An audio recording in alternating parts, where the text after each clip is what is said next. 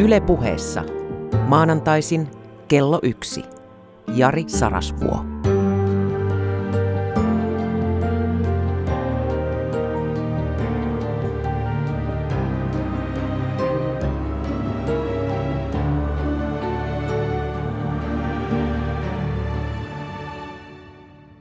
Megalopsykia.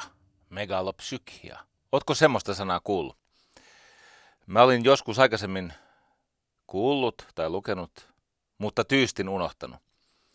Tänään tavoitellaan megalopsykiaa. Mitä se tarkoittaa? Se selviää tämän lähetyksen kulussa. Aloitetaan tunnustuksilla. Minä tein eilen illalla todella raskaan ratkaisun. Jätin jääkiekon miesten M-finaalin katsomatta. Se ei ole, tai no ei se vieläkään ole, mutta se ei ainakaan ollut minun kaltaiselleni urheilunarkkarille helppoa. Aiemmin ei edes mahdollista. Mä olen joskus tämän ylepuheen vetänyt siltä, että mä oon edellisen illan puoliin öihin kukkunut, katsonut jotain M-finaalia ja se on sitten maksanut siinä seuraavassa lähetyksessä ja sinä yönä. Nyt toimin toisin. Katsos, näitä Yle Puheen monologilähetyksiä on enää kolme tekemättä. Tämä lähetys mukaan lukien. Ja lähetykseen valmistautuminen viimeiset 35 lähetystä on niellyt niin suuren osan viikonvaihteesta, että kevään mittaan mä oon pohtinut, että miten reilua tämä on perheelle. Ja tietenkin myös oma jaksaminen on ollut koetuksella, kun on vetänyt viikosta toiseen ilman riittävää palautumista. Ja nyt mä tein siis ratkaisun, käytin tätä meidän yhteistä hetkeä, joka alkaa 13.02 suorana lähetyksenä ja jatkuu sinne areenaan. Käytin tätä tämmöisenä pakottavana perusteena sille, että menin ajoissa nukkumaan. Katso, mä ajattelin näin, että se puoleltain ratkeava M-finaali väistyköön se Jari Pojan prioriteeteissa Yle Puheen monologin tieltä monesta syystä. Yksi on se, että tarvitsen niitä alkuyön hormonaalisesti ja hermostollisesti autuaita bonustunteja. Ja sitten on vaan sillä tavalla, että tänään on semmoinen aihe, jonka haltuunotto on jotenkin ollut minulle niin haastava, että mä ajattelin, että nyt on paras levätä. No miltä tuntui, kun heräsi aamulla?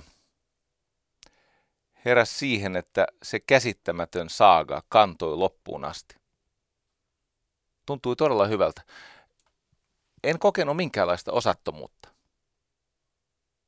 Se välin jättäminen oli vaikea päätös, mutta sillä hetkellä kun kuulin sen uutisen, niin ensinnäkin tiesin, että, että tota, en mä olisi nukkunut viime yötä. Ja toiseksi jotenkin on ollut kiva katsoa sitä reaktiota pikkasen ulkopuolisen silmin.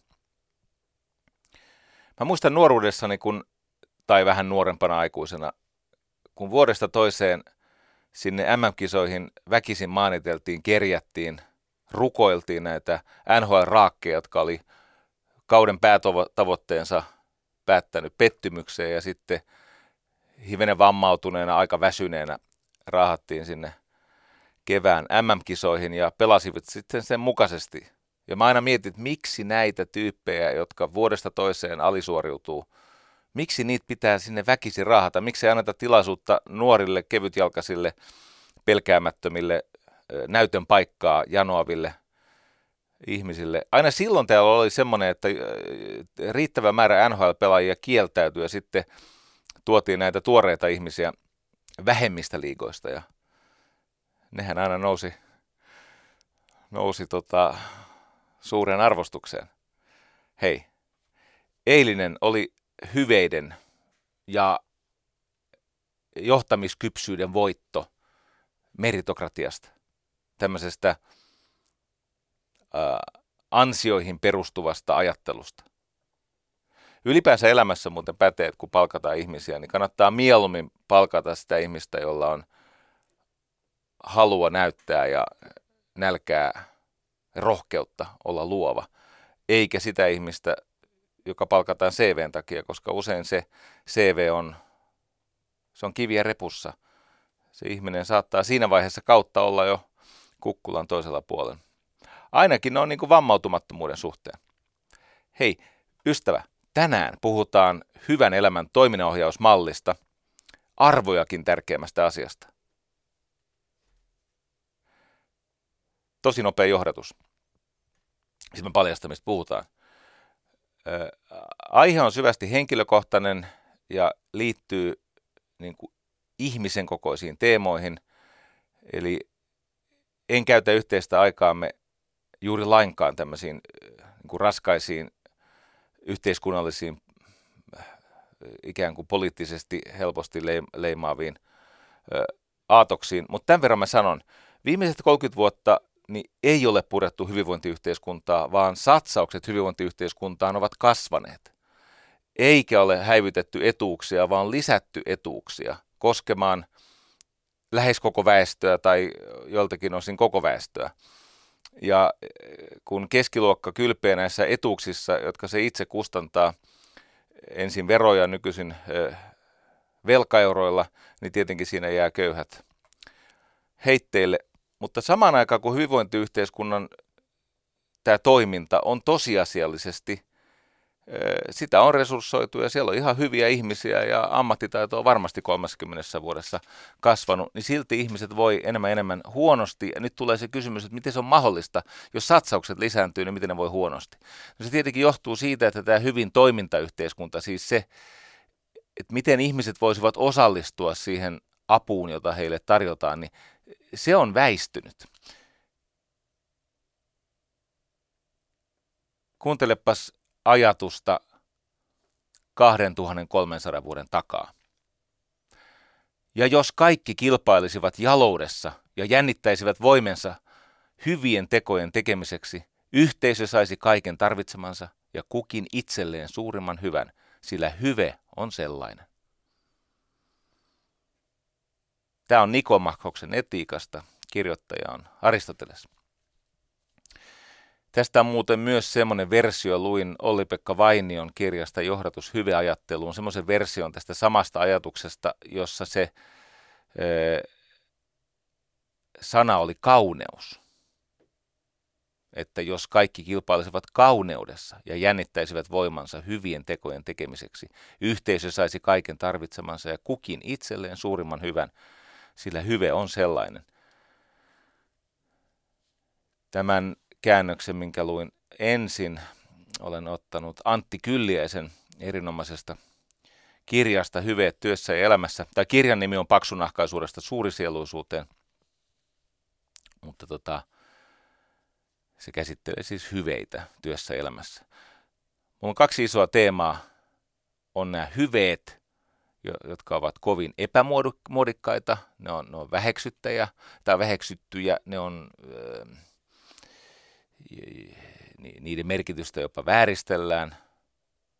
Ja sitten on stoalaisuus, joka on itse asiassa voimakkaasti leikkaava tai kun puhutaan hyveistä, on, on syytä puhua myös stoalaisuudesta. Stoalaisuus taas ei ole epämuodikasta, se on kovinkin muodikasta.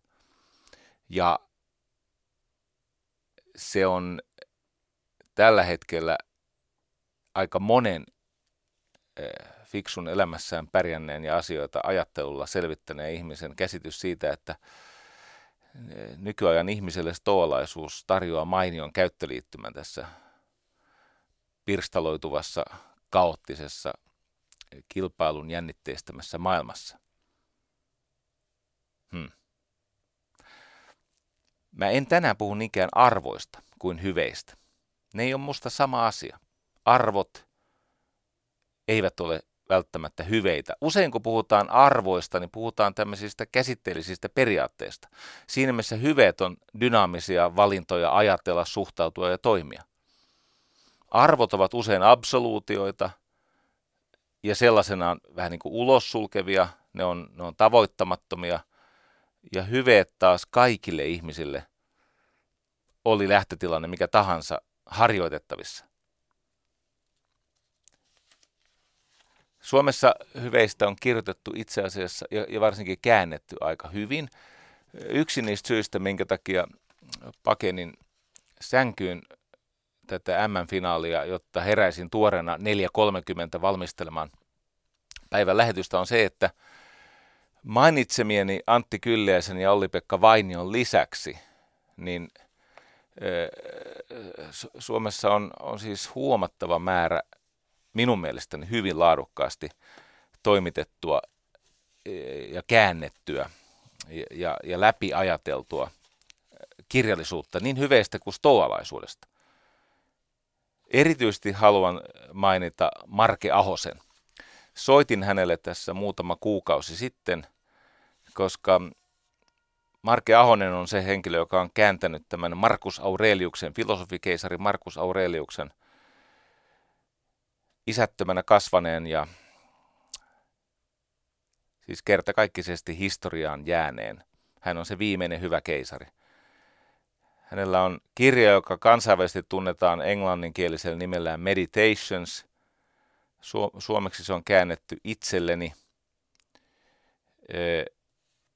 Ja, ja tämä on siis keisarin mietteitä elämästä. Tällä oli tällä Markus Aureliuksella, palaan hänen myöhemmin, mutta hänellä oli tämmöinen aivan mahtava ikään kuin valmentaja, jota ei koskaan tavannut. Orjana syntynyt, mutta henkisten kykyensä ansiosta kuolemattomaksi noussut epikteettos. Eli meillä on orja ja keisari, jonka välisestä eräänlaisesta ajattelun dialogista on noussut, no siis kirjaimellisesti kuolemattomia asioita. Ja sitten on Teija Kaari, Kaarrakaisen ja, ja Jani Kaukaan kokoama stoalaisuus, tiedon, tunteiden ja hyvän elämän filosofia, jossa on paljonkin suomalaisia kirjoittajia, ja nämä on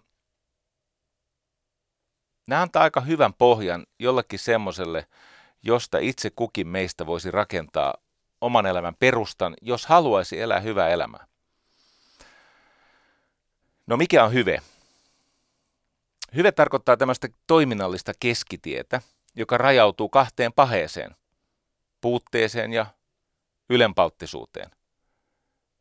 Eli se on, se on harjoittamalla saatu, kyllä siihen liittyy myöskin tämmöistä temperamenttietua, mutta hyve on, on ominaisuus jonkin verran, jo, joissakin tarkasteluissa myös tämmöinen ikään kuin peritty, mutta se on keskitie kahden paheellisen ääripään puutteen ja ylimääräisyyden välillä. Et esimerkiksi rohkea ihminen voi olla, jos puute, rohkeuden puute on pelkuruutta ja sitten se ylenpalttisuus on tyhmän rohkeutta, hulluutta, uhkarohkeutta. Tai kärsivällinen ihminen, niin hän ei ole malttamaton, se on se puutepuoli, mutta eihän myöskään ole ikuisesti alistuva. Eli että lopun elämänsä odottaa jotain, mikä ei voi tulla muuta kuin oman toiminnan kautta. Tai esimerkiksi rehellinen ihminen ei kierrä, hän ei niin sanotusti läikytä, eli hän ei mene pitkin maita ja mantuja tunnustamassa jokaista pahaa ajatustaan. Mutta hän ymmärtää oikean väärävälisen eron ja onnistuu pysyttelemään irti siitä väröydestä. Ja sitten tämä pohdinta, että millainen on hyvä ihminen ja mikä on ihmiselle hyvää. Tämähän on tämmöisen hyvän ajattelun ydinkysymys. No ensinnäkin puhtaasti hyvää ihmistä ei tietenkään ole olemassakaan, mutta hyvä ihminen on sellainen, jossa ilmenee vain vähän tai harvakseltaan pahaa. Se paha, mikä hyvässä ihmisessä, jo, jos voi käyttää tämmöistä sanaa kuin hyvä ihminen, se on vähän kyseenalaista. Mutta on ihmisiä, jotka onnistuvat ihmisenä olemaan hyviä enemmän kuin ihmiset. Kun keskiajalla määriteltiin, taisi olla niin ikään tämmöinen hyvä filosofi, siis Tuomas Akvinolainen, käytti semmoista termiä kuin privatio boni. Privatio boni tarkoitti siis, että ihminen on paha, jos hänestä puuttuu hyvää. Privaatio, niin kuin sanassa deprivaatio vaikka, tai privaatti. Eli hyvä voisi olla semmoinen ihminen, jossa on vain vähän viatonta ja harvakseltaan pahaa. Ja sitten, no mikä on ihmiselle hyvää, se on myös mielenkiintoinen kysymys. No se on se, mikä tekee hänestä ja muista onnellisempia. Ei hekumallisempia, ei, ei välttämättä nautintokeskeisempiä, mielihyvähakuisempia, vaan onnellisempia, siis kestävästi iloisempia.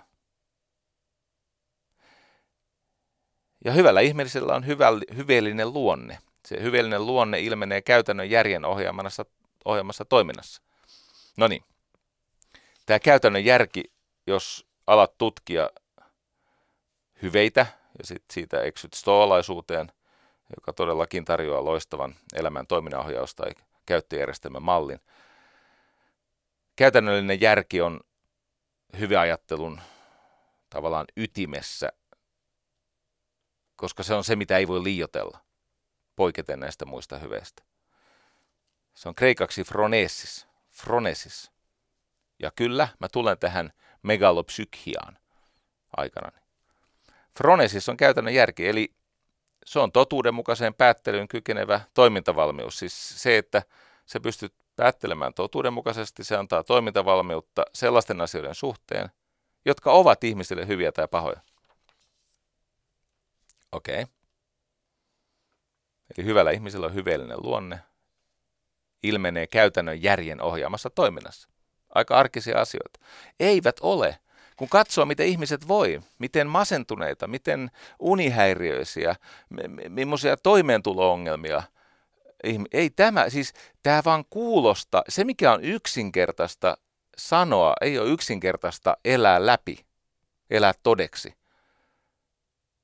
Ja mä tiedän, että hyveet eivät ole muodissa tai suosiossa sen takia, että niitä ajatellaan, että nämä on tämmöistä niin kuin jonkin sortista siis kiusantekoa tai idiotiaa tai jotain äh, oikeistoliberalismia tai mi- mitä, li- miksi sitä nyt sitten halutaanko kutsua, sillä perusteella, että se niin, se kutsuu velvollisuuteen, vastuuseen ne ihmiset, joita tässä koitetaan auttaa.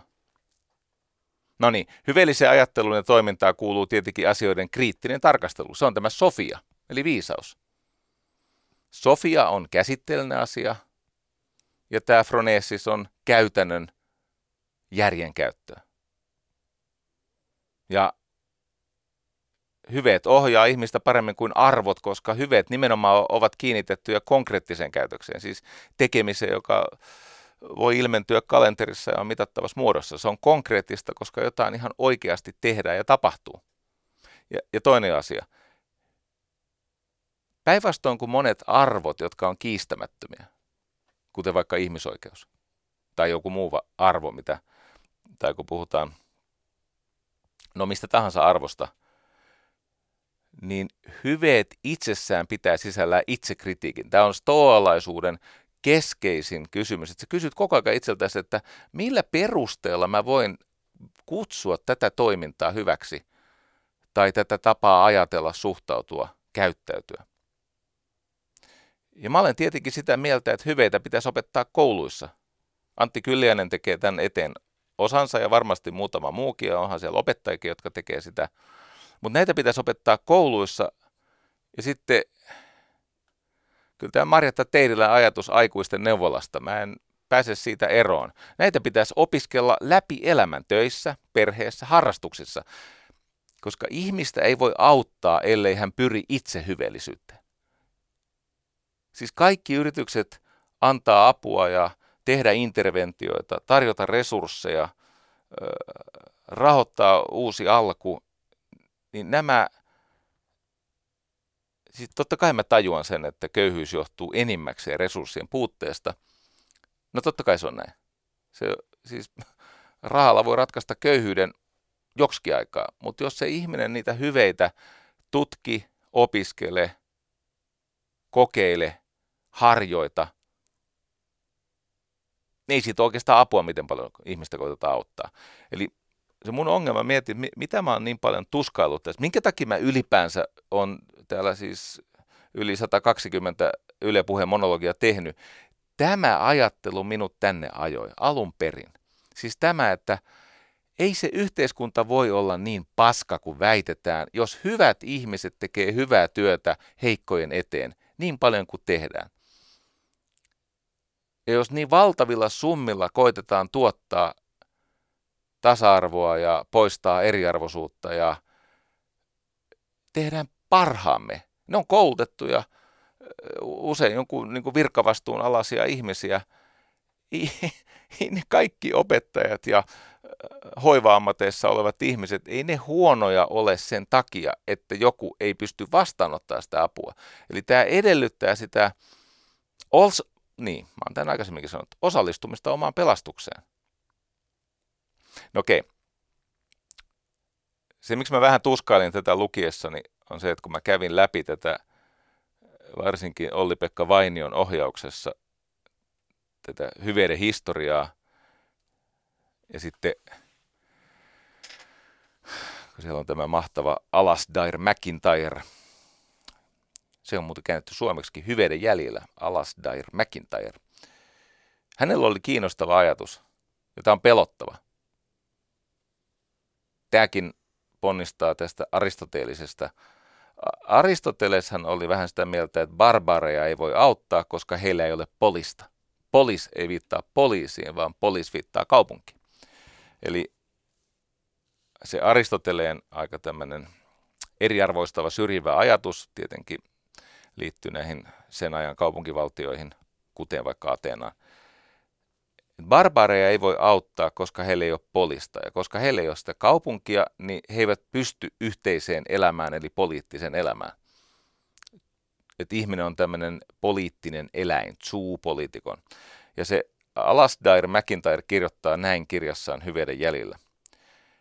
Oikeudenmukaisuus on poliittisen elämän tärkein perusta. Muuten ei polis, siis tämä kaupunki voi toimia.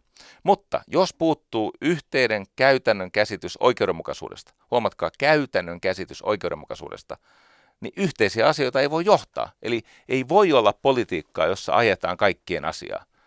Miksi ei voi? No koska jos ei ole yhteisiä asioita, niin silloinhan politiikka on ainoastaan resurssisotaa. Ja tähän me olemme ajautuneet. Koska puuttuu tätä froneesista – tätä käytännön järkeä ja tosiasioiden edessä nöyrtymistä. Tämä, tämä puhe, mitä täällä niin kuin yhteiskunnassa puhutaan, niin iso osa siitä on ihan silkkaa valehtelua. Se ei perustu siis tosiasioihin, joista ei tarvitse kinastella. Siis on asioita, esimerkiksi kuolleisuus on tosiasia, tai tulonjako on tosiasia, tai ö, ihmisten vaikka palkkasumman kehitys on tosiasia, tai, tai perheiden kasassa pysyminen on tosiasia. On olemassa tosiasioita. Valtion velka on tosiasia. Väitetään mitä väitetään. On siis joukko tosiasioita, joiden edessä meidän pitäisi yhdessä nöyrtyä, koska muuten me emme löydä sitä oikeudenmukaisuutta, joka on poliittisen elämän tärkein perusta. Okei. Okay. No nyt me ollaan jääty tähän resurssisotavaiheeseen. Se, miksi muuten tämä Aristoteles oli tästä niin tiukka, oli, hän eli semmoista aikaa – jota oli edeltänyt nämä päättymättömät heimosodat ja kaupunkisodat ja tämmöinen nurkkakuntaisuus ja ka- kaiken näköinen huono, huono kehitys siellä Kreikassa, joka sitten lopulta sen tuhosi ja, ja tilalle nousi maailmanvallaksi ja sivistyksen majakaksi Rooma. Ja Aristoteles oli tietenkin jyrkkä.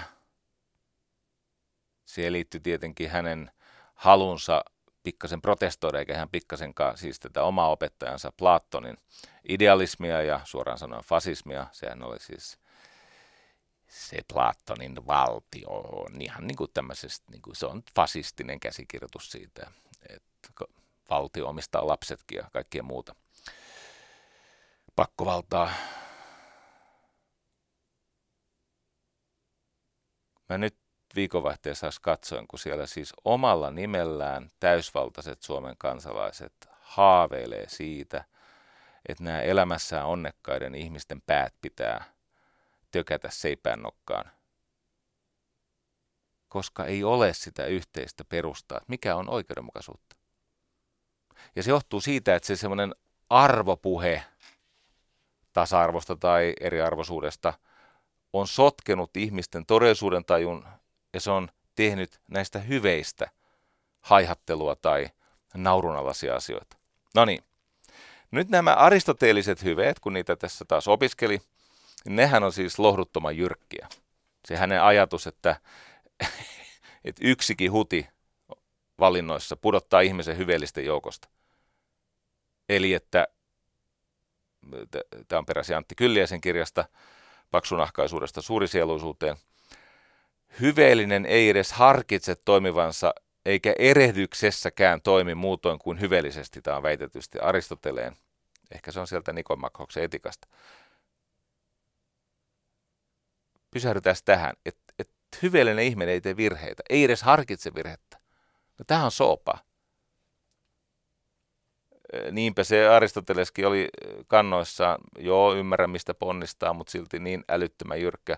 Tosin Antti Kylliänen osaa yhteensovittaa tämän tämmöiseen humaanimpaan ihmiskuvaan. Se menee suurin piirtein näin, että koska inhimillisyys on ennen kaikkea vajavaisuuden näkemistä, sitähän on inhimillisyys, sä näet ihmisen riittämättömyyden ja vajavaisuuden, hyväksyt, että se on totta ja se on olemassa, siis vajavaisuuden olemassaolon hyväksymistä ja siitä huolimatta lannistumatonta ponnistelua kohti parempaa, vähän täydempää, eheämpää.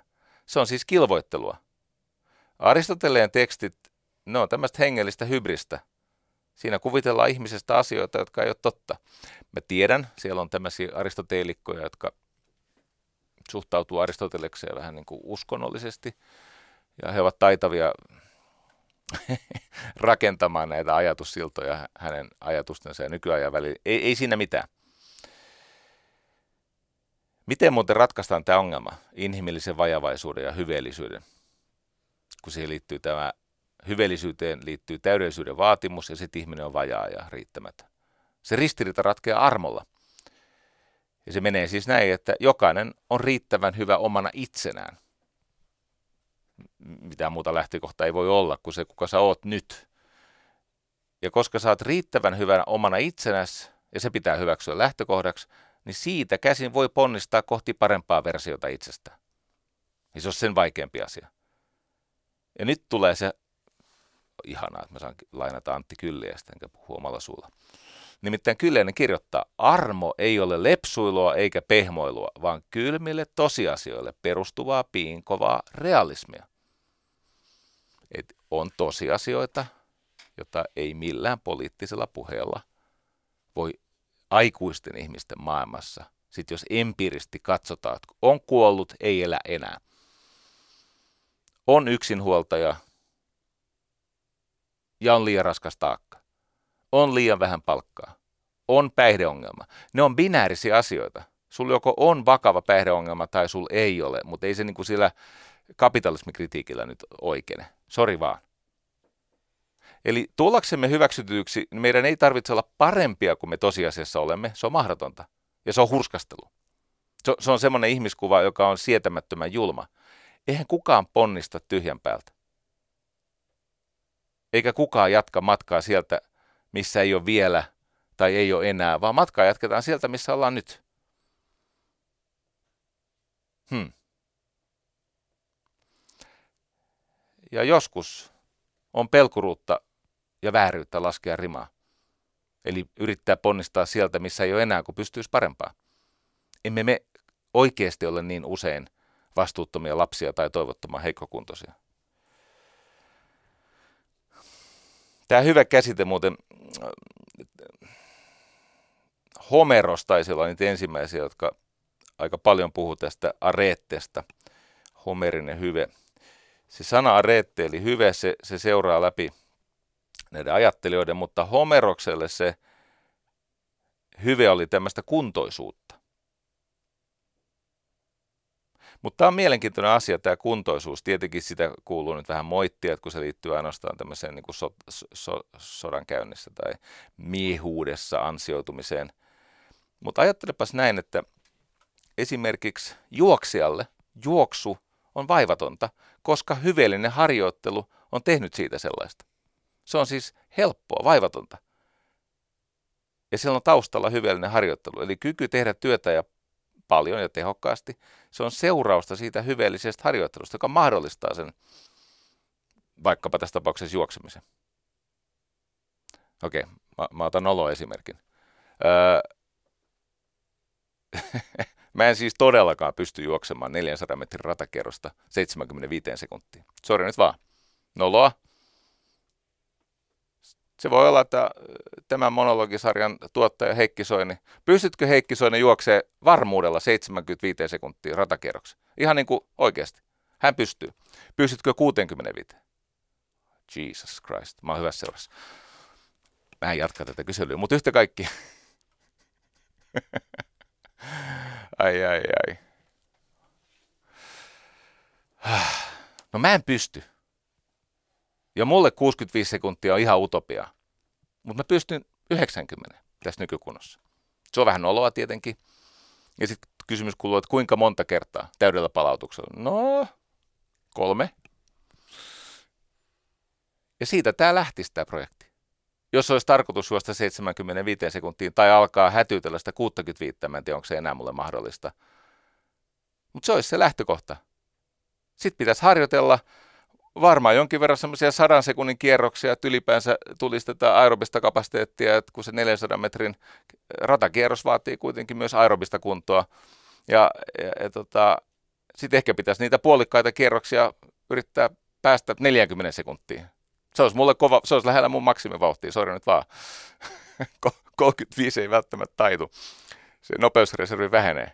Mutta mun pointti on se, että kun sit on hyveellistä harjoittelua, ja mulla on pointti tähän. Kato, kun ne kardinaalihyveet, kohtuullisuus, rohkeus, oikeudenmukaisuus, viisaus, ne on kardinaalihyveet. Sitten siihen liittyy nämä teologiset hyveet, usko, toivo, rakkaus. Mutta kuuntele tarkkaan. Jos nyt otetaan näin yksinkertainen ajatus, että tällä hetkellä se taso on 90 sekuntia, ja sitten haluaisi juosta 75, alle 75, niin sitten siitä tehtäisiin ensinnäkin semmoinen harjoitusohjelma, jossa – keskeinen osa sitä itsekuria. Ennen aikaa kohtuullisuus tarkoitti itsekuria. Sä tajuat, mikä on liikaa. Ei niin paljon kuin on mahdollista, vaan niin vähän kuin on tarpeen.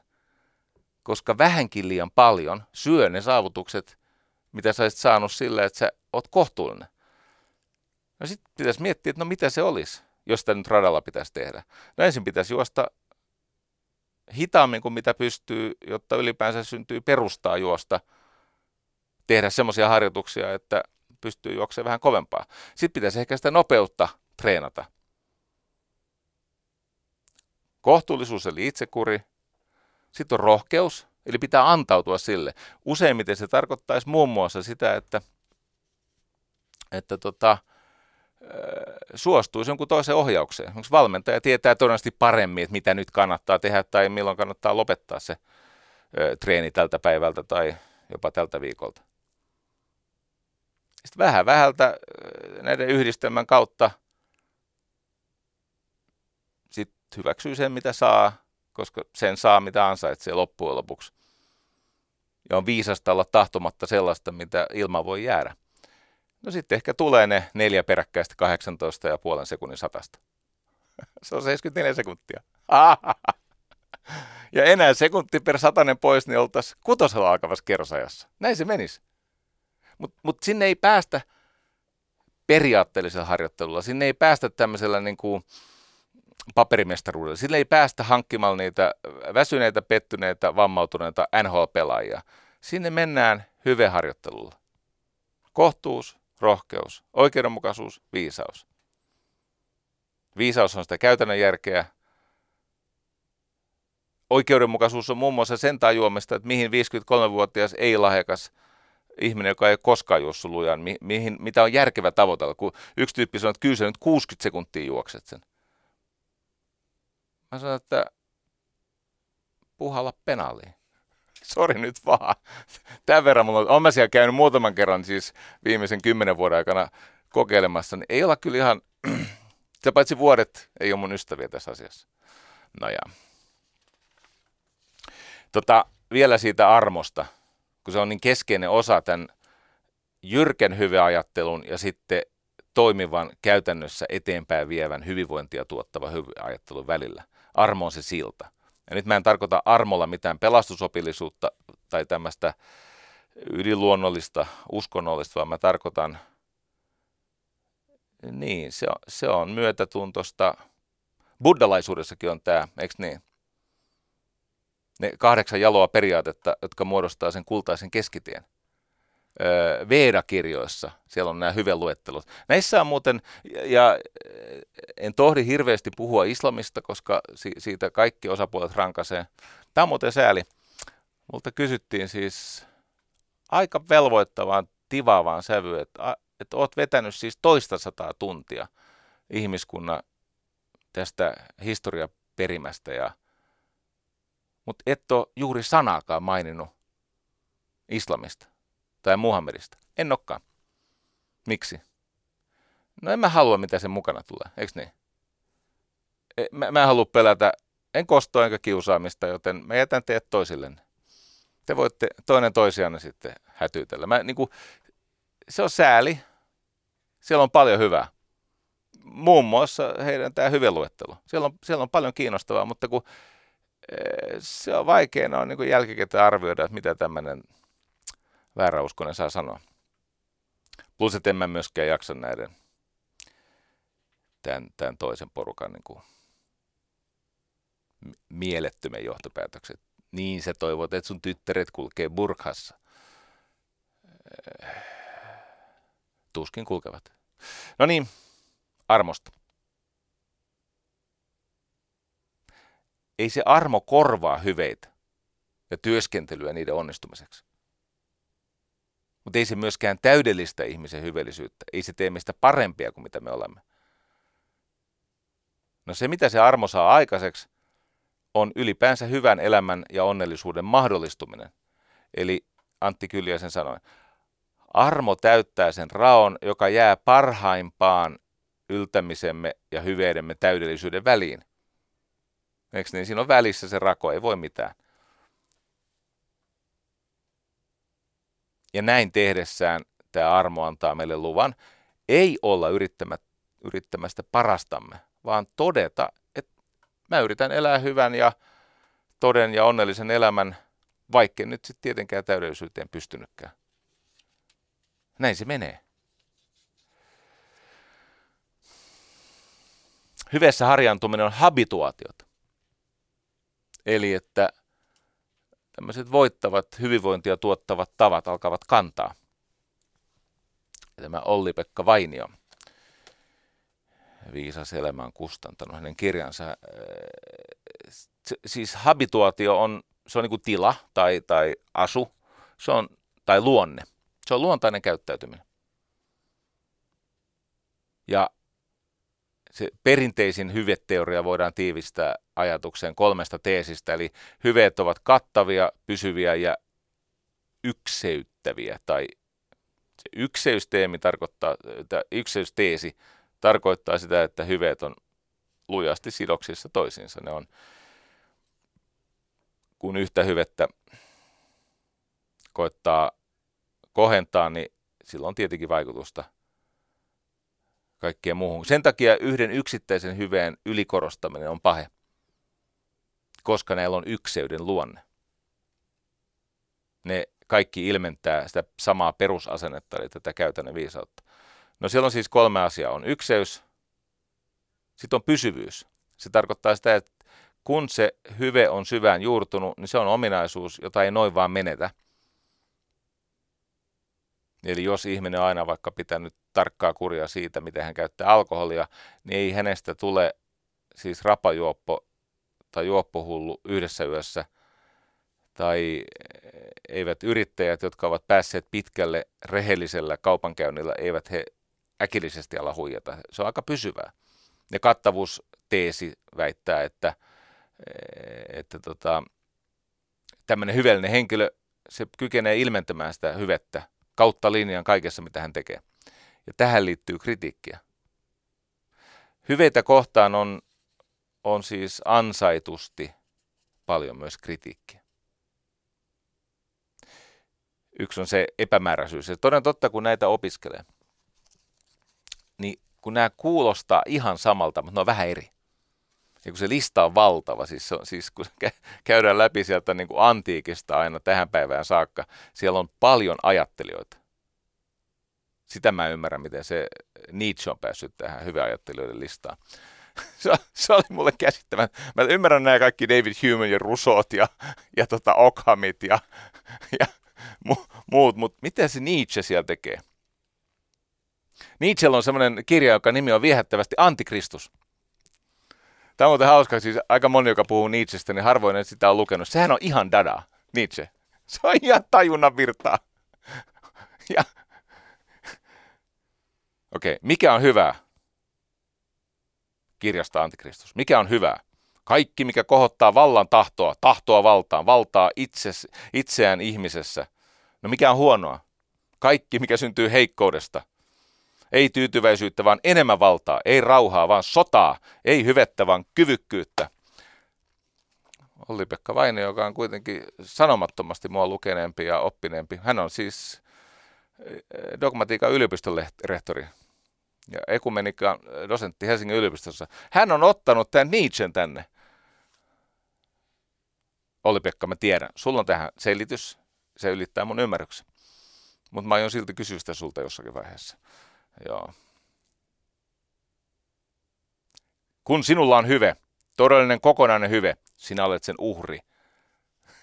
Kaikki muu menee jotenkin järkeen.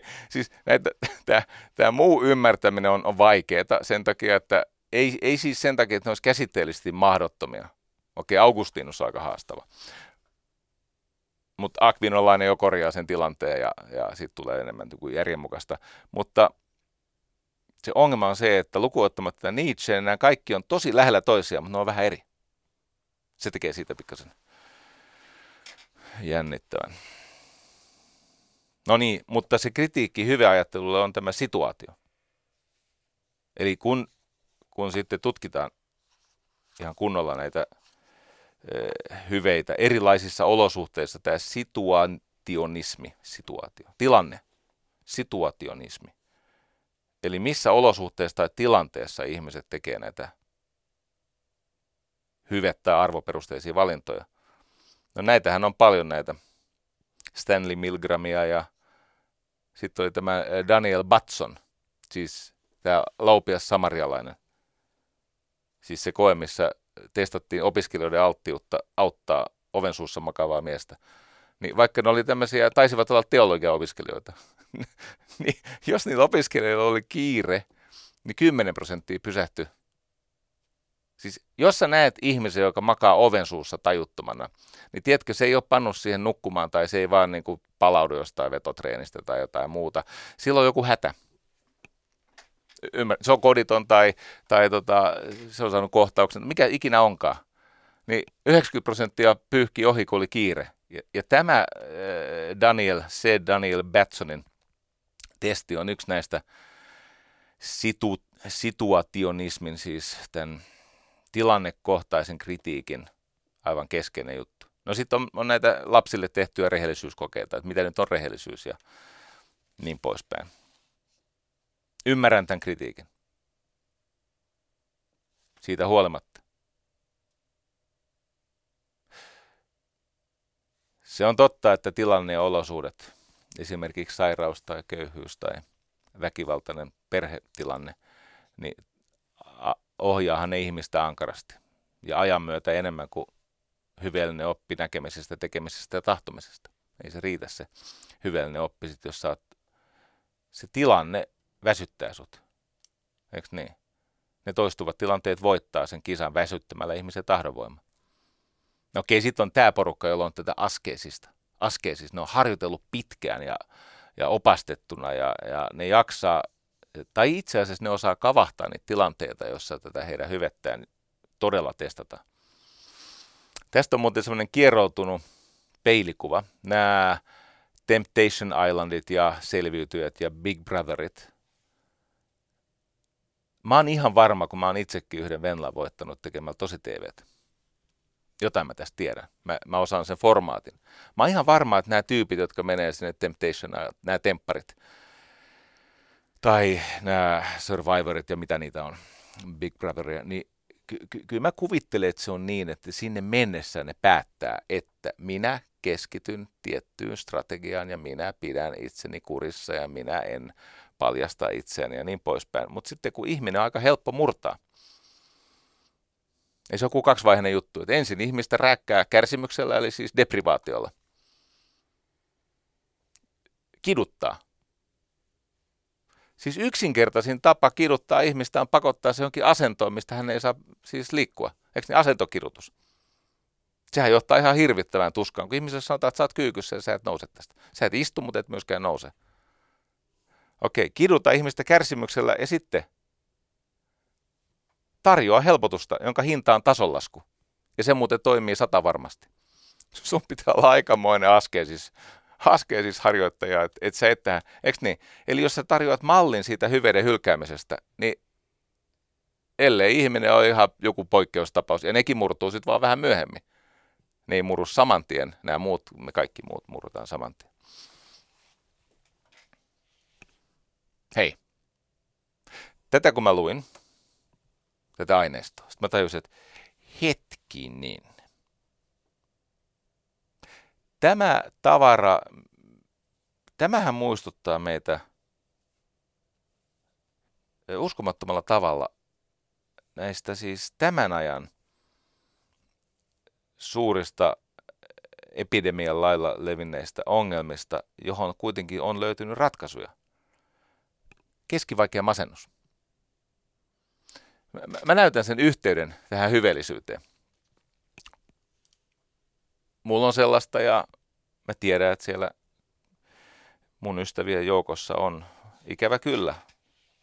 Meitä on paljon, meitä on liikaa. Ja nyt jos haluaisi kukistaa sen keskivaikean masennuksen, no siihen on kolmen sanan mittainen terapia. Tee järkeviä juttuja. Se siis tieteellisesti toimii. Sä teet järkeviä juttuja. Sillä pääs, saa otteen siitä keskivaikeasta masennuksesta. Nyt mä en puhu siitä kliinisestä depressiossa, jossa on akuutti itsetuhovaara, mutta tota, tästä keskivaiheesta. No, vaikeasta. Tee järkeviä juttuja, 300, tera, 300 siis ohjelma. No, ongelma on se, että me emme pysty. Sikku se lamaannus on päällä, me emme pysty. No tee pienempiä järkeviä juttuja. Ja keskity kiittämään itseäsi niin kuin olisit tehnyt jotain oikeasti vähän isompaa tai hämmästyttävää. Mutta jos ei siihen pysty, siis tämmöinen äh, zombisyndrooma, tämmöinen äh, tota, kroonistuva kooma-arki, kun ei pysty, öö, miten saadaan nuori apina vanhenemaan hyvin nopeasti ja luisumaan tämmöiseksi retardiksi, tämmöiseksi siis luisumaan apatiaan? Pannaan nuori apina häkkiin, josta käsin se ei pysty osallistumaan muiden apinoiden kanssa tekemiseen. Siis Pannaan apina häkki, jossa se ei pysty ilmaisemaan itseään eikä pysty liikkumaan, eikä pääse mukaan. Siis se voi nähdä sen muun lauman, mutta se ei pääse mukaan. Ja sillä tavalla voidaan sen apinan mielenterveys tuhota nopeasti. Mä kävin läpi kirjastossani näitä, näitä tota, ää, CBT ja näitä muita malleja. Tämä olikin mielenkiintoista katsos. Sieltä löytyi tämmöinen ja nyt tämä on tahallaan. Tämä on vähän provosoiva. Tämä on nimittäin julkaistu jo vuonna 1980. Kaverin nimi on David Burns. Ja hän esitteli tämmöisen, äh, jotenkin tämä kuulostaa hellyttävältä, Feeling Good, the New Mood Therapy, the New Mood Therapy. Eli uusi ikään kuin mieliala terapia, ja sitten hän toteaa, että se on kliinisesti todistettu lääkkeetön terapia depressioon. No niin se onkin. Jälkikäteen ollaan saatu havaita, että on. Kuka on tämä David Burns? No se on itsensä Aaron Beckin oppilas. Se on tämän kognitiivisen käyttäytymisterapian luojan oppilas. Ja hän siinä kuvaa, se on paksu kirja ja se on vaikeasti luettavissa, koska se on tehty siihen aikaan, jossa ihmiset vielä jakso lukea tiheelle präntettyä teksti, jossa on huonot välistykset ja liian vähän otsikoita ja tarinoita. No mutta siellä on kolme masennuspotilasta. Siellä on ensin taiteilija, joka on täysin vakuuttunut siitä, että ei enää kykene piirtämään edes sitä yhtä viivaa.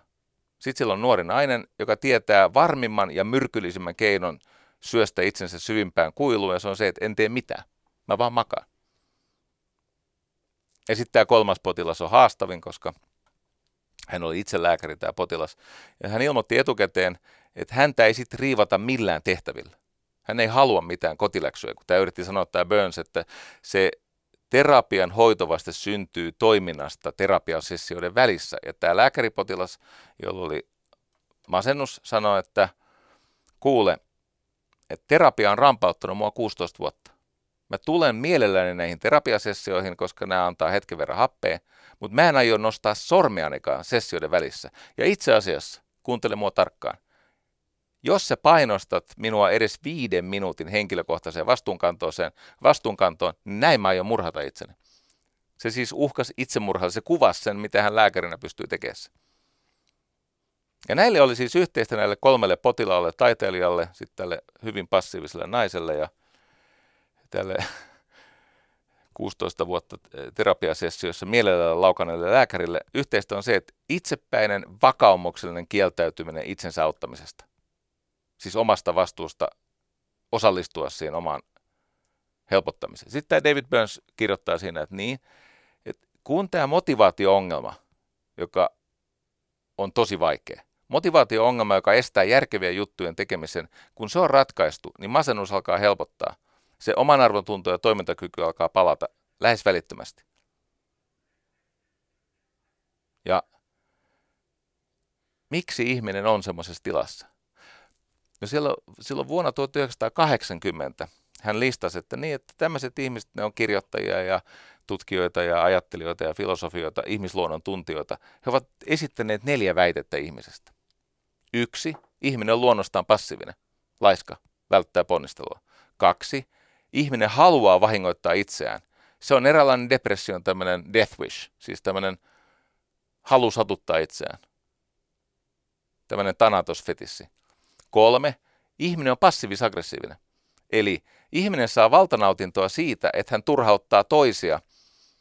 Hän pääsee to, niin kuin lähellä olevien ihmisten ihon alle kieltäytymällä tekemästä mitään itseään auttavaa. Se on kolmas. Ja sitten neljäs, olemalla passiivinen, avuton ja huonosti voiva, niin ihminen saa huomiota, hoivaa ja turvaa toisilta, koska hän on avuton. Sitten tämä Burns toteaa, että hän ymmärtää nämä hypoteesit. Tutkimuskirjallisuuden perusteella – Nämä perustuu väärään teoriaan ihmisluonteesta. Sitten hän osoittaa, että ihminen, ihmisellä on luontaista olla aktiivinen. Eikä ihminen oikeasti halua vahingoittaa itseään, ellei hänessä ole niin kuin jokin niin kuin vakava tila päällä. Ja tämä passiivis-aggressiivisuus että se renkuta toisten ihmisten mielenterveyttä kärsimällä itse ja syyllistämällä muita siitä. Tai sitten, että sä loisit toisten ihmisten myötätunnossa ja hoivassa huomiossa. Niin hän osoittaa, että se on sopaa. Mutta miksi tämä toimii näin? No on itsestään selvää, että mitä vähemmän ihminen osallistuu maailman juttuihin toimimalla, siis mitä vähemmän sä harjoitat hyveitä tekemällä jotain, sitä syvemmälle sä uppoat omien ajatusten suohon. No silloin nämä spontaanien ajatusten valta kasvaa niin, että se estää aktiivisen toiminnan. Sehän syntyy pelkästään siitä, kun sä et tee mitään, niin se pään sisällä tai siellä mielessä oleva väenpaljous, se, se mölyopina lauma, joka ei ole järjestäytynyt edes parlamentiksi, jolloin olisi puheenjohtaja, vaan ne vaan mölisee, ja sitten siellä on joku, joku kiihottaja, joku demagogi. Se mielen porukka, kun se passivoidut tarpeeksi, alat kuulla näitä spontaaneja ajatuksia liian herkästi. Yksi toiminnan siunaus on se, että kun sä teet, niin joka helvetin tämmöinen impulssi, ei saa semmoista painoarvoa. Jolloin ne ei lamaa, siis kun sanotaan, että you're just too much in your head, sä oot liikaa päässä sisällä. Sä, sä, sä otat sun ajatukset todesta. Ja sitten päinvastoin, kun lisää seurustelua maailman kanssa, siis aktiivisuutta, niin näiden oikosulkuajatusten valta vähenee ja aistihavaintojen kaista taas levenee. Yhtäkkiä sä alat nähdä värejä ja haistaa hajuja ja silloin ihminen avautuu kauneudelle, toimintatarvolle ja ilolle. Nyt mä luin aika paljon näitä. Sitten mä menin Aaron Beckiin, joka on siis tämän, se on, se on 40-luvulla kehittänyt tämän uransa aikana tämä Beck teki 550 tieteellistä artikkelia, 18 kirjaa. Ja, ja, ja tota, No siellä oli Albert Ellisiä ja sitten kun katsotaan näitä, et lopputulos on tämä. kielteiset asenteet laukaisevat masennuksen. No mikä on kielteinen asenne? No se on nimenomaan tämä tapa suhtautua tekemiseen. Se on pahe. Se on tapa tuottaa tunteita. Katso ne, jotka hilloaa, niillä on hätä. Ymmärrettävästi. Mutta ne, jotka taas hämmästelee maailmaa hyvyyden kautta, no heillä on happea. Ja se hyvä olo kantaa myös kuormittuneena. Se kuule on siltä että maastopyöräilijällä voi olla masis, mutta harvemmin, eikä juuri koskaan, polkimilla seistässä. Sitten se palaa se masis, jos se on oikeasti vakava ja se, se, se, se on, eikö niin? Eli nyt kun tätä kävin läpi ja sitten tätä valtavaa, vuoden 1980 jälkeen tullut pikkasen tästä äh, kirjallisuutta, että mikä ihmistä auttaa. Tämä on se sitten tämä kognitiivinen käyttäytymisterapia tai sen jotkut muodot, esimerkiksi tämä ACT, ACT, suomeksi HOT, hyväksymis- ja omistautumisterapia. Se on identtinen hyveajattelun kanssa. Hyväksymis- ja omistautumisterapia, tämä ACT, Acceptance and Commitment Therapy. Siinä on täsmälleen samat asiat. Siinä on tämä stoalaisuuden pyrkimys päästä irti tunteistaan, puretaan se fuusio, otetaan selvää, mikä on oikeasti tärkeää ja olennaista ja, ja puolustamisen arvosta, tekemisen väärti elämässä. Jos katsotaan sitä C, C, CBTtä tai sen aikaisempia versioita, mistä Albert Ellis, mä en edes osaa näitä enää näitä al- alkuperäisiä kirjainyhdistelmiä, tai sitten sitä actia tästä, tai hottia Suomessa, hot, hyväksymis- ja omistautumisterapia. Sehän on stoalaisuutta. Se on sitä, mitä filosofikeisari Markus Aurelius pyrki itselleen ja läheisilleen tarjoamaan. Joo. Mutta jostain syystä tämä ei ole ihan yhtä suosittua kuin se medikalisoitu näille asiantuntijoille varattu oikeus puhua tästä. Areenan puolella me käymme läpi, että miten siitä hyveestä ja stoalaisuudesta me löydämme semmoisen käyttöjärjestelmän tai elämän toiminnanohjausmallin, jonka, jonka turvin tota, elämästä voi tulla hyvää ja mielekästä. Ja se, että löytääkö sen terapeutin avulla vai, vai löytyykö se jonkun vertaistukiryhmän avulla tai mitä kautta, niin ei tämä nyt siihen ota mitään kantaa. Palataan asiaan areenan puolella. Kestättekö hetken hyveitä? Ja sitten mennään sinne stoalaisuuteen. Kiva, että sä oot mukana. Klassisesti todellakin on nämä kardinaalihyveet. Se sana kardinaali ku- tulee kuulemma siis latinan kielen sanasta, joka tarkoittaa sarana. Kardinaali. Joo, mä oon aina luullut, että se liittyy verhoihin. Kardiner, mutta näin se kulma on. No neljä kardinaalihyvettä siis kohtuu, eli stoalaisille, tai kohtuullisuus, stoalaisille, stoalaisille se itsehillintä, eikö niin? Sitten on rohkeus, kyky toimia niin kuin tulee toimia silloin, kun se on välttämätöntä. Ja sitten oikeamielisyys, joka on myötätuntoa, toisen ihmisen tarpeiden huomionottoa, y- ylipäänsä sen tajuamista, että omat oikut ei ole maailman laki, vaan täällä on niin paljon jo tapahtunutta ja toisilla ihmisillä on tarpeita, jotka velvoittaa sinua. Ja sitten on tämä viisaus, eli Sofia, tai sitten se käytännön järki. Nämä on eh, eri tavalla eri luetteloissa. Nämä hyvän luettelot, niitä on siis paljon, niin kuin mä mainitsin, Veera-kirjallisuus ja islamin vastaavat ja sitten on Tuomas Akvinolainen, jossa on harkinta, päätöstoiminta. Augustinuksella oli oma settinsä. Mutta nämä neljä on niitä kardinaalihyveitä ja sitten on nämä teologiset hyveet, eli usko, toivo, rakkaus, joka tulee sieltä Uudesta testamentista, lähinnä Paavalin työstä. Ja ajatus on se, että jos mennään sinne Aristoteleeseen, jonka Nikomakhoksen etiikka on mun mielestä tosi käyttökelpoinen, varsinkin Antti Kylliäisen tämmöisellä johdattelulla.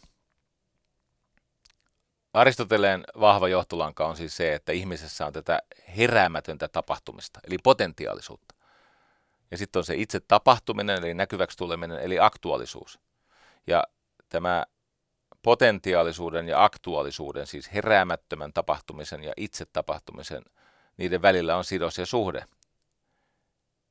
Ja hyveellisyydellä koitetaan saada se, mikä ihmisessä edustaa niin, hyvää itselle ja muille nyt ja myöhemmin.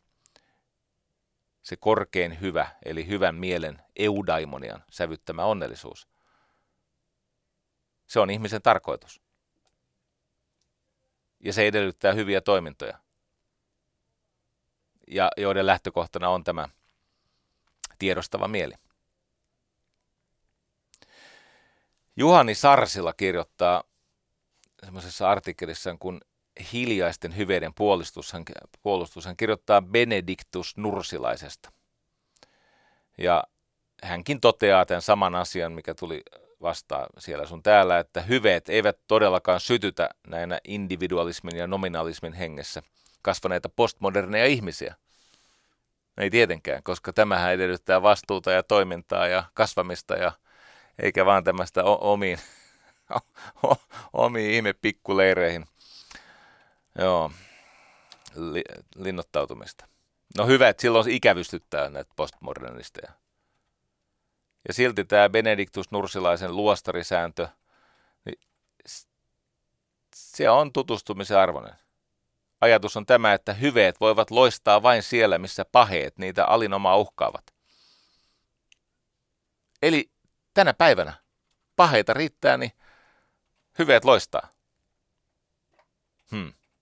Benediktus muuten palaa nyt taas tähän tota, kognitiivisen käyttäytymisterapian tavallaan kun äh, akedia, siis tämä raskasmielisyys, siis keskivaikea masennus keskiajalla, se, sen akedia, eikö niin, masennus, hengen velttous. Niin tämä Benediktus korosti, että paljon lukemisen lisäksi myös käytännönläheiset palvelutehtävät ja raskas ruumiillinen työ kuuluvat veljen, siis näiden benediktiinimunkkien päivärytmiin. Miksi? No kun luostareissa se Työn arvo ei perustu ainoastaan toimeentulon turvaamiseen, vaan työnteolla oli keskeinen merkitys henkisten ihanteiden ylläpitäjänä, ilmentäjänä ja ihmisen hyvinvoinnin turvaajana. Et jos sä teet tarpeeksi työtä, niin sä tappelet sun kavereiden kanssa. Varhaallista, siis näiden varhaisten kristillisten kilvoittelijoiden tavoin Benediktus tiesi, että työ pitää ihmisen mielen virkeänä. Eli se suojelee tekijänsä velttouden ja tylsistymisen pahelta, tältä akedialta tee järkeviä juttuja. Se on se sama asia. No niin. Ja sitten Go Juhani Sarsila, hän kirjoittaa hienosti, että Tämä tuntuisi olevan osin linjassa nykyisin vallitsevan konstruktivistisen oppimiskäsityksen kanssa, no se on totta, mutta ero ilmenee ensinnäkin siinä, ettei nykyisin enää kehdata puhua hyveestä halaistua sanaa, paitsi jos tarkoitetaan puuroa. Niin hyvää puuroa. Mutta kyllä se näin on, että me heikot ihmiset, me tarvitsemme ohjausta, me tarvitsemme tukea näistä hyveistä. Mä en kuollakseni muista lähdettä, mutta mä oon itse käyttänyt tämmöistä neljän sanan rimpsua. Tämä on tosi yksinkertainen. Se järjestys on keho, kieli, mieli, käytös. Keho, kieli, mieli, käytös. Mä sanon vielä kerran. Keho, kieli, mieli, käytös. Tämä on jostakin hengellisestä perinteestä tai, tai hyveperinteestä. Mutta sen ajatus on se, että – kun ihminen on kehollinen olento, hän ei ole pelkästään henkiolento, joka leijuu täällä ympärinsä, vaan meillä on tämä keho. Niin jos me käytämme kehoa kohtuudella, rohkeasti, viisaasti, niin se tarkoittaa sitä, että erilaisten ristiriitaisten tunteiden ja tukahtumisen kokemusten ja e- erilaisten niin kuin, paheiden valta vähenee. Tulee happea, eikä häpeää. Ei ole hätää, joka syntyy hilloamisesta, vaan happea, joka syntyy järkevästä tekemisestä. Keho, sitten se järjestys on keho, kieli, mieli. Miksi se on näin? Keho, kieli, mieli. No jos katsotaan meitä ihmisiä, miten me käyttäydymme somessa tai kadulla tai perheessä, tai, niin kieli on nopeampi kuin mieli. Suusta tulee paljon sellaista, mitä ei saa takaisin. Ja sehän menee usein niin, että jos et se kielellä ilmaisisi semmoisia asioita, mitä tulee sanottua, niin se mieli ei mustuisi jälkikäteen niin paljon. Tämän takia ei kannata esimerkiksi ilmaista vihaa tai himoa tai, tai tota, pettymystä tai mitä tahansa niin estoitta. Se järjestys on keho, kieli, mieli. Asiat väkevöityy mielessä pitkään sen jälkeen, kun ne on laskettu ulos suusta. Myös omassa mielessä. Puhumattakaan vastaanottajan mielestä. Ja sitten vasta tulee se kypsä käytös. Jos tämä järjestys keho, kieli, mieli, eli keho tarkoittaa työn, levon, ravinnon, virkistyksen, velvollisuuksien, eikö niin, sitä tasapainoa. Kieli tarkoittaa sitä, niin kuin Tolteikit sanoi, että käytä kieltäsi puhdistavasti. Se oli Tolteikki-ajatus, eli, eli puhu siltä tavalla, että se ei sotke sua. Impeccable, eikö niin? Impekatus, siis tämä pekatus on synti. Kun oppii käyttämään hyvää kieltä, niin se mieli alkaa raikastua ja sitten loput tulee käytös. No niin, sitten stoalaisuuteen. Voi kai sanoa, että sen on perustanut Zenon. Oli muuten pirullista yrittää pysyä kärryllä, kun näitä Zenoneitakin on kolme. niin. No niin, mutta sanon nyt vaan Zenon. Tota, se joukko läpi historian erilaisia merkki-ihmisiä ja vallanpitäjiä ja ajattelijoita ja kirjailijoita ja tutkijoita, jotka ovat salaa povellaan kantaneet stoalaisuuden tämmöistä niin kuin, niin, siis aivan kirjaimellisesti stoalaisuuteen liittyy voimakkaasti päiväkirjatyöskentely. Nämä kaikki epikteettukset, Senekat, Markus Aureliukset, sun muut, niin se niiden ajatus on, ne meditoi kirjoittamalla käveli pitkiä matkoja ja kirjoitti niitä vaikeita tunteita auki, koska se, minkä ihminen onnistuu kirjoittamaan, siihen hänelle syntyy kypsyvä suhde. Mä katsoin sitä listaa, ketkä on ollut tämmöisiä salastoalaisia. George Washington, Walt Whitman, Frederick Suuri, Eugene Delacroix, Adam Smith, Immanuel Kant, Thomas Jefferson, Matthew Arnold, Ambrose Bierce, Roosevelt Theodore siis, William Percy, Ralph Waldo Emerson, nykyaikaisen James Stockdale, James Mattis. Todennäköisesti se Mattis kesti sitä beta-karoteenitapausta siellä valkoisessa talossa. se, että terroristi on kesti minkä kesti. Näistä on syntynyt heille tämmöinen henkilökohtainen käyttöjärjestelmä. Ja yksi sen ydin on tämä ajatus. Älä hirttäydy sellaisen haluamiseen, jota ilman saatat jäädä. Se on niin kuin tässä meidän MM-kiekossa. Jos on pakko voittaa, voi olla, että ei voita.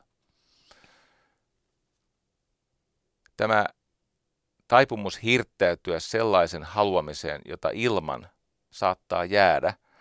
Kyllähän tietenkin Kanadalla oli enemmän voittamisen paineita kuin Suomella, niin kuin oli myös Venäjällä, niin kuin oli myös Ruotsilla. Jos et sä halua sitä, mitä ilman saatat jäädä, Epikteettos se vei sen todella pitkälle, se oli sitä mieltä, että älä halua mitään. Se on parempi, että ei halua mitään. Tai äh, niillä oli sellainen ajatus, että halua vain sitä, mikä tapahtuu. Tämä on muuten hyvin dynaaminen ajatus. Halua vain sitä, mikä tapahtuu. Eli se idea on se stoalaisuudessa. Eli mikä, käykö tämmöinen, tämmöinen jääkiekkoanalyysi niin kuin stoalaisuuden näkökulmasta – halua vain sitä, mikä tapahtuu. Siis se tilanne, mitä, mikä siellä kentällä on, Sehän on eri kuin mitä palaverissa on sovittu, se on eri kuin mitä vaihtopenkillä on kuiskutettu ohjeita korvaan. Terveisiä muun muassa Antti Pennaselle, jonka kanssa tässä vähän aikaa sitten saunottiin. Ja täytyy sanoa, että olen saanut saunaa hyvässä seurassa. Mannerta mä en tunne, mutta Pennasen ja, ja äh, tota, äh, mä oon Pennasen kanssa keskustellut, niin nämä on syvämietteisiä. Ja niillä on semmoinen jännä, a, a, aika niin kuin tämmöinen tyyneyteen tähtäävä ö, filosofia. No niin, se pelitilanne elää. Ja koska se elää, niin pitää olla valppaana. Ja sitten jos sä haluat sitä, mikä tapahtuu, niin sä pystyt myöskin ohjaamaan ja reagoimaan ja, ja, ja, ja pysymään sen jutun päällä. Mutta jos alat haluta jotain, mikä ei tapahdu, tai mikä menee eri suuntaan kuin sä etukäteen vaikka jossakin suunnitelmassa kuvittelit, niin siitä käy, siinä voi käydä huonosti. Eli stoalaisilla oli tämmöinen ajatus, että apateia, se on tunnekriittisyyttä. Siis apateia tarkoittaa ei tunnetta. Siis eivät he ollut olleet tunteettomia, he olivat vain sitä mieltä, että tunteista syntyy vääriä, epätosia uskomuksia. Kutsuu sitä doksaamiseksi. Se ei, ole, siis se ei ole se sama doksaaminen kuin nykyisin puhutaan doksaaminen. Siis nykydoksaaminen on tietenkin, eikö niin? Sitä, että joku onkii sun henkilökohtaisia tietoja ja luvattomasti levittää niitä julkisuudessa. Nyt eh, tämä on kreikan kielen doksa. Siis kun ihminen hirttäytyy tunteisiinsa, eli harhoihinsa, niistä tunteista tislautuu vääriä, epätosia uskomuksia. Ja se alkaa sotkea ihmisen niin kuin kykyä nähdä. Eli kun usein sanotaan, että tämä apateia, siis se, se on sukua sanalle apaattisuus. Tunnekriittisyys ei tarkoittanut sitä, että he kieltäisivät tunteet. Tarkoitti vain sitä, että sä oot tunteiden suhteen viisaasti välinpitämätön tai etäällä tai, tai sä et hukuttaudu niihin tunteisiin. Heillä oli semmoinen käsite kuin eupatheia. Eupatheia. No mikä se oli? No se on oppi hyvistä tunteista, eikö niin? Eu, niin kuin eutanasia. Eupatheia on, ö, siis on hyviä tunteita. Esimerkiksi eupatheiassa halua vastaa tahtominen. Se on eri asia. Me haluamme kaikenlaista, mutta on viisasta tahtoa sitä, mikä kerrallaan on ihmiselle hyväksi. Haluthan on monta kertaa riiteleviä ja ne on mielitekoja, ne on, ne on usein tämmöisiä hekumallisia, nautintokeskeisiä haluja. Okei, halua vastaa tahtominen, pelkoa vastaa viisas varovaisuus. Jos olet viisaasti varovainen, niin totta kai sä rekisteröit sen vaistovaraisen tunteet, hetkinen, tässä on jotain pelottavaa mutta sä et anna sille valtaa, vaan sä oot viisaasti varovainen. Eli sä oot valpas. Nautintoa vastaa ilo. Kun sanotaan, että nautinnot ajavat ilon ulos elämästä, no se on totta. Ihminen ei kestä määrättömästi nautintoja. Ihminen kestää iloa, koska ilo aina ansaitaan ensin. Iloa ihminen kestää. No sitten näillä äh, Markus Aurelius, joka oli siellä, kun ne näitä saksalaisia vastaan soti. No ei ne mitään saksalaisia ollut, germaaneja sentään. niin, mutta hän on kuitenkin käsittääkseni silloin, kun Markus Aurelius oli keisari, niin hän paitsi teki hyvää sille hallintomenettelylle, niin hän taisi olla keisari silloin, kun Rooma oli suurimmillaan, jos muistan oikein. Hän siellä äh, Germaanisodissa, niin kirjoitteli päiväkirjaansa mietintöjään, näitä reflektioitaan, näitä itselleni, ei siis koskaan tarkoittanut julkaistavaksi, vaikka kun tätä Markke Ahosen tekstiä nyt lukee pari tuhatta vuotta myöhemmin, niin tämähän on ihan käsittämättömän hienoa.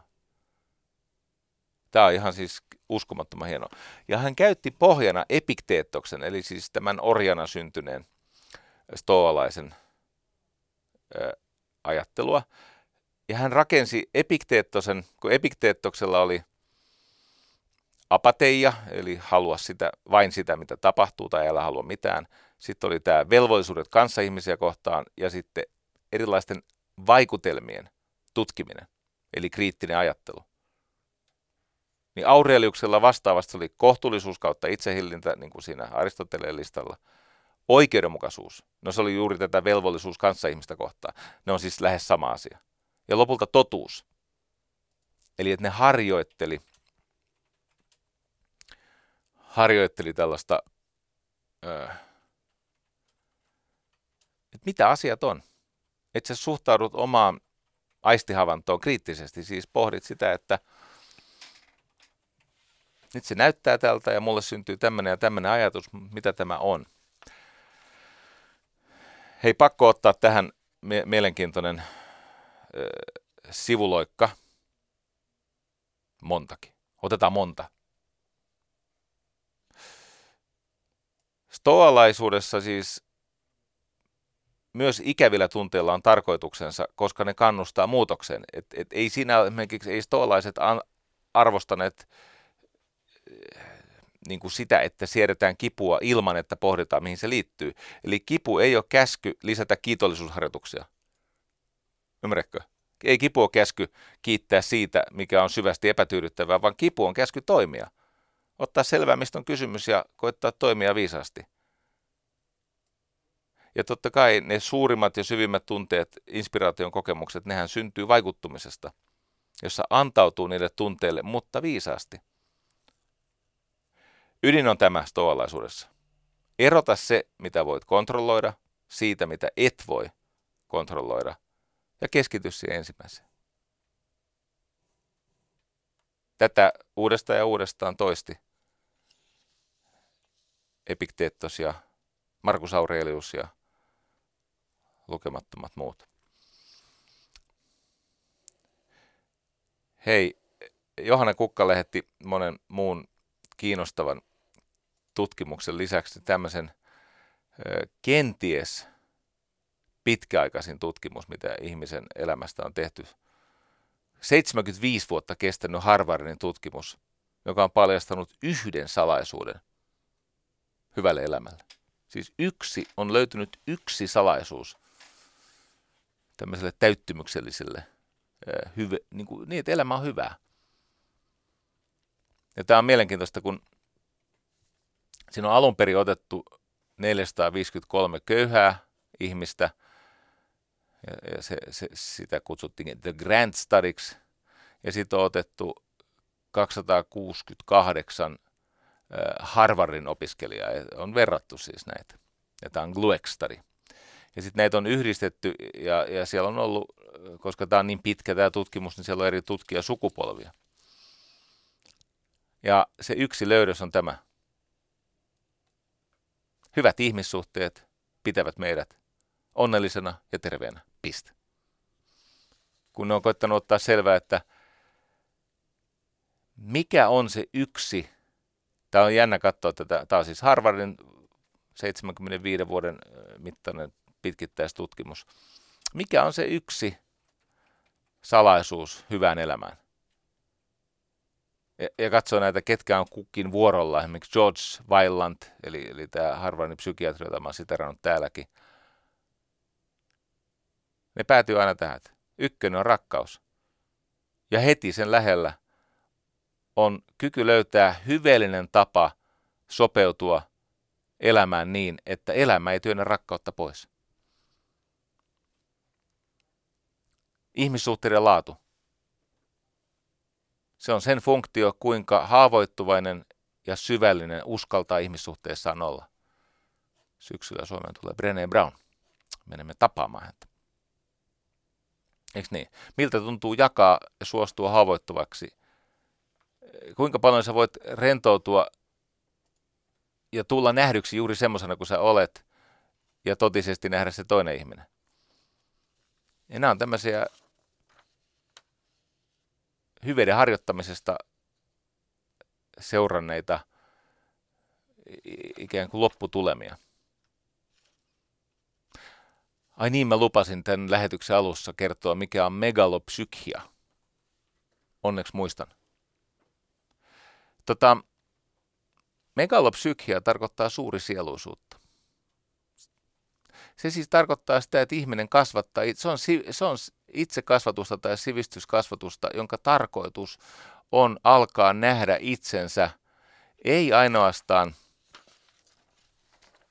niin kuin, kyvykkäänä ihmisenä, vaan löytää se oma paikka maailmasta sillä tavalla, että ei kuvittele liikoja itsestään. Ajassamme val- vaikuttaa tämmöinen hahmo kuin Ryan Holiday, jonka yksi kuuluisimpia kirjoja on nimeltään The Obstacle is the Way. Se on Markus Aureliuksen ajatus, eihän mitään englantia puhunut. Kirjoitti muuten kreikkaa, vaikka oli ihan paljon roomalainen. Mutta tämä The Obstacle is the Way siis tarkoittaa semmoista ajatusta, että tee esteestä tie. Että este näyttää tien. Mutta tällä Markus, tai anteeksi, Ryan Holidaylla on, on semmoinen ihmeellinen kirja, kun hän ei ole sitä tehnyt yksin. Siellä on monta muutakin ny- uustoalaista, siis nykystoalaista. Sen nimi on Daily Stoic. Päivittäinen stoalainen, Daily Stoic. Se on 366 peräkkäisen meditaation synnyttämä elämän toiminnanohjausjärjestelmä. Se on jaettu kolmeen neljän kuukauden jaksoon. Eli siinä on kolme osaa.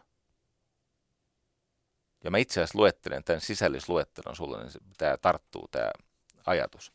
Eli kolme osaa, kolme neljän kuukauden kestävää opiskeluosaa. Ja joka ikisenä päivällä on yksi ajatus. Ne on tyypillisesti Senekan, Aureliuksen tai Epikteettoksen ajatuksia, koska näistä on jäänyt parhaat kirjalliset jäljet.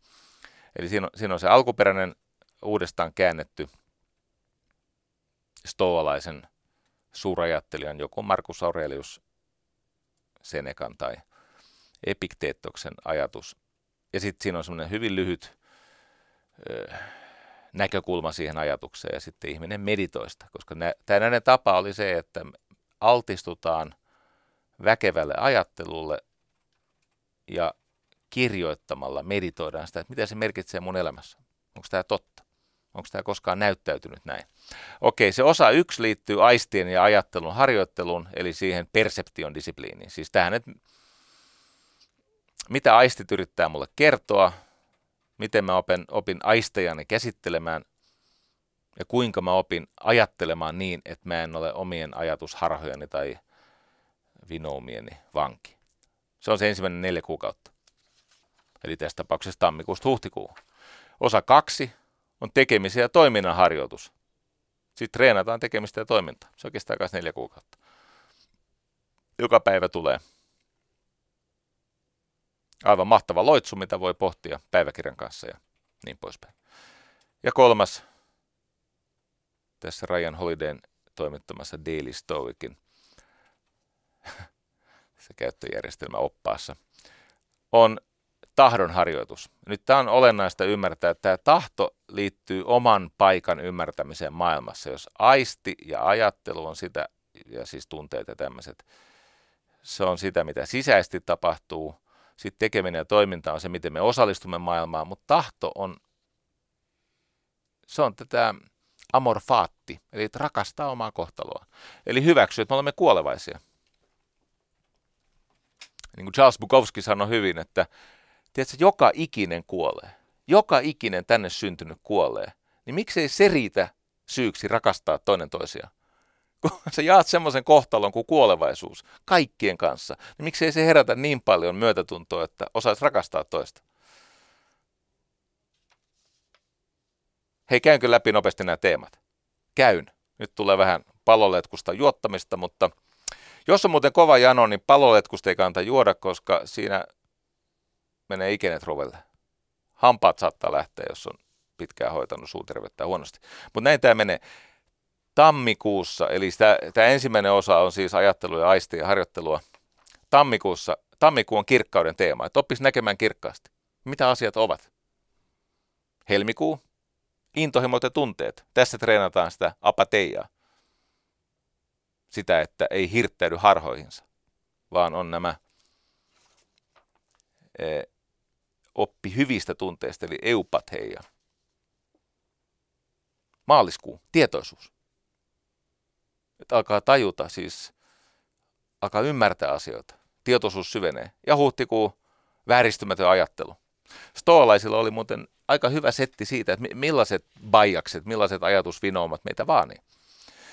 Niin kuin oli buddalaisillakin. Kyllä ne on ennen pohtinut näitä. Ne on ollut aika älykkäitä ihmisiä. Sitten niillä ei ollut mitään muuta, mitä ne teki. Siis oli niillä tietenkin muutakin, mutta tarkoittaa sitä, että ei ollut kaiken maailman Twitteriä eikä jääkiekon MM-kisoja eikä muutakaan häiritsevää. Ne, ne kelas näitä. Tämä oli heidän viihdettään myös. Okei, sitten tullaan siihen toiseen osioon, eli toinen neljä kuukauden setti, osa kaksi, tekemisiä ja toiminnanharjoittelu. No, toukokuu, oikea toiminta. Kesäkuu, ongelmanratkaisu. Heinäkuu, velvollisuus. Nämä oli tämmöisiä varhaisdeontologeja, vähän niin kuin Immanuel Kant. Sitten paljon myöhemmin. Ja sitten elokuu, käytännöllisyys. Mitä on viisasta tehdä, ettei periaatteissa, eh, kun siellä missä periaatteet alkaa hallita tekemistä, niin se tekeminen loppuu. Siellä missä periaatteet alkaa hallita ajattelua, siellä ajattelu loppuu. Tarvitaan prioriteetteja, siis, siis elävää kä- käytännön tärkeysjärjestystä. No niin, ja sitten se vika neljän kuukauden setti. Syyskuu, eli tämä liittyy nyt siihen tahtoon, jossa pohditaan sitä eksistenssiä syvemmin. Syyskuu oli voimakkuus ja joustavuus, eli mikä on oman voimankäytön ja kyvykkyyden. Mi- mitä tulee harkita? Lokakuu, hyve ja myötätunto. Meditoidaan myötätuntoa. Tämä on se velvollisuus muita kohtaa.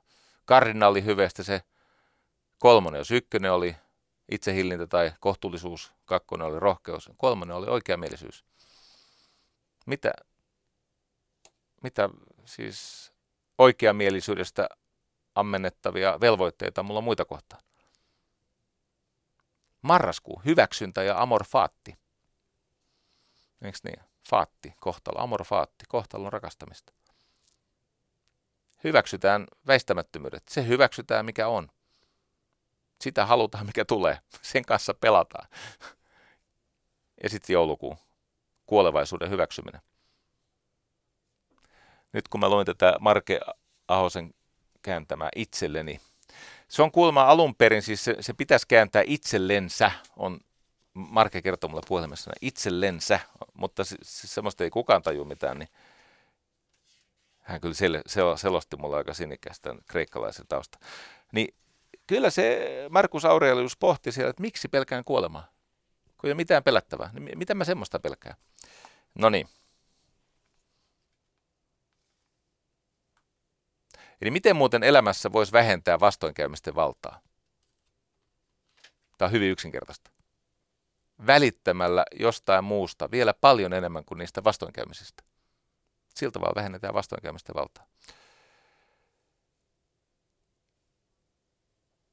Mä valmistelin tähän loppuun loistavan tiimini tuella vielä yhden pätkän, mutta se oli siis tarkoitus olla tämmöinen kevennys, tämmöinen hauskanpito. Liittyy siis meidän, kun me ollaan puhuttu hyveistä. Hei, tämä on kolmanneksi vika lähetys. Mä muuten vedän. Ha! Ja paitsi tänne studioon tulee vasta puolen tunnin kuluttua. Tota, kun mulla on tämmöinen syylä, tai tämmöinen herpes, tämmöinen retrovirus nimeltä hyvesignalointi. Eli mä oon näitä äh, moraaliposeeraajia, siis nä, mä hyvä signaloin, siis lähettelen tätä, tämmöisiä viestejä itsestäni maailmalle, että mä olisin jotenkin sua parempi. Vituton. Mä oon sua huonompi, mutta mä oon oppinut vivuttaa sitä. Ja siitä tämä kirosanakin tuli. Niin tota, hyvä signalointi. Uh, mutta ennen kuin mä menen siihen, niin vielä yksi kiinnostava juttu. Tämä stoalaisuus on valtauskonto tuolla silikon välissä siitä on tullut ihan oikeasti valtauskonto.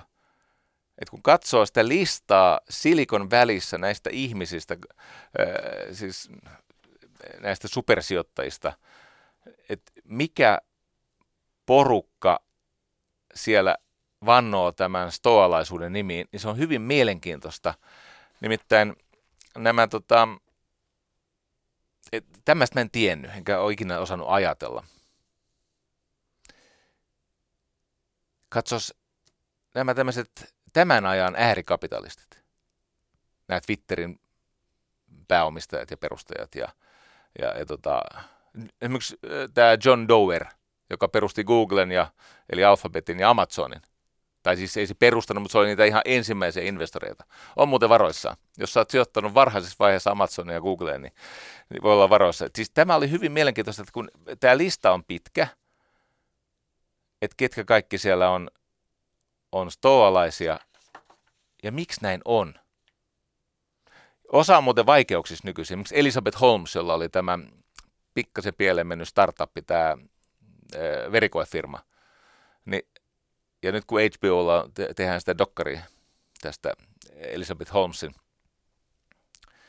tuhosta, niin hänkin turvautuu hädässään stoalaisuuteen.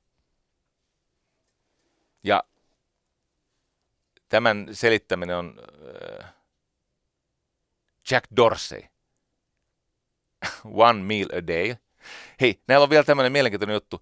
Mä tahallaan tämä porukka, äh, esimerkiksi Kevin Rose – ne, ne hakee näitä muinaisia stoalaisia. Se malli on, että koitetaan tuottaa tähän ylihelpon elämän tylsistyttämään arkeen jotain, joka tuottaa vähän niin kuin kärsimystä. Eli tämä Kevin Rose kulkee siis lumisateessa äh, sandaalit päällä saadakseen semmoisen fiiliksen, että tältä se mahtoi tuntua. Tai jos sataa ulkona, niin ei mitään lämmintä päällä eikä veden pitävää takkiin, vaan se kuljetaan siellä sateessa.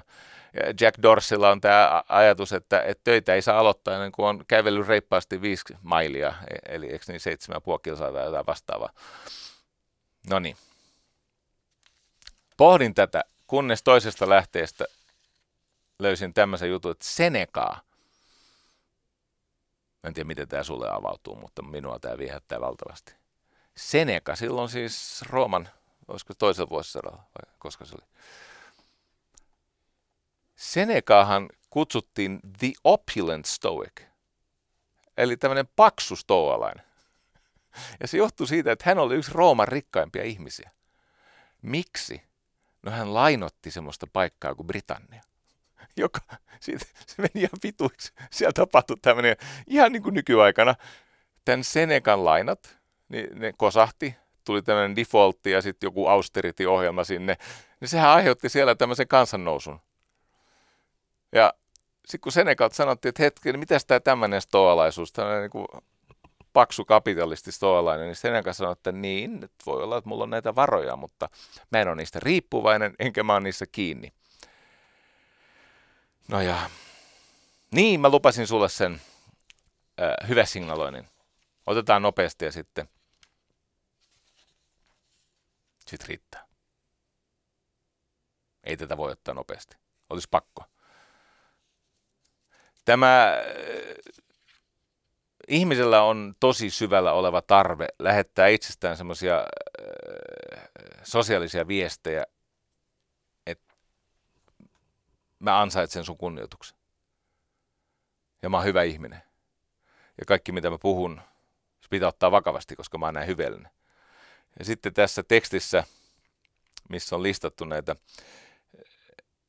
tota, hyvesignaloinnin muotoja – niin täytyy sanoa, että tätä kun lukee, niin tulee pikkasen kiusaantunut olo. Sehän on manipulaatiota, tekopyhyyttä. Se on semmoinen tapa kuluttaa, jossa se kuluttaminenkin nähdään hyveenä, koska sä kulutat niin hyveellisiä tuotteita, siis kestäviä, helvetin kalliita tuotteita, joita sä et käytä. No sitten on nämä slacktivismit, eikö niin slacktivismi, eli sä oot, sä oot vähän niin kuin aktivisti, mutta mitä sä et tee.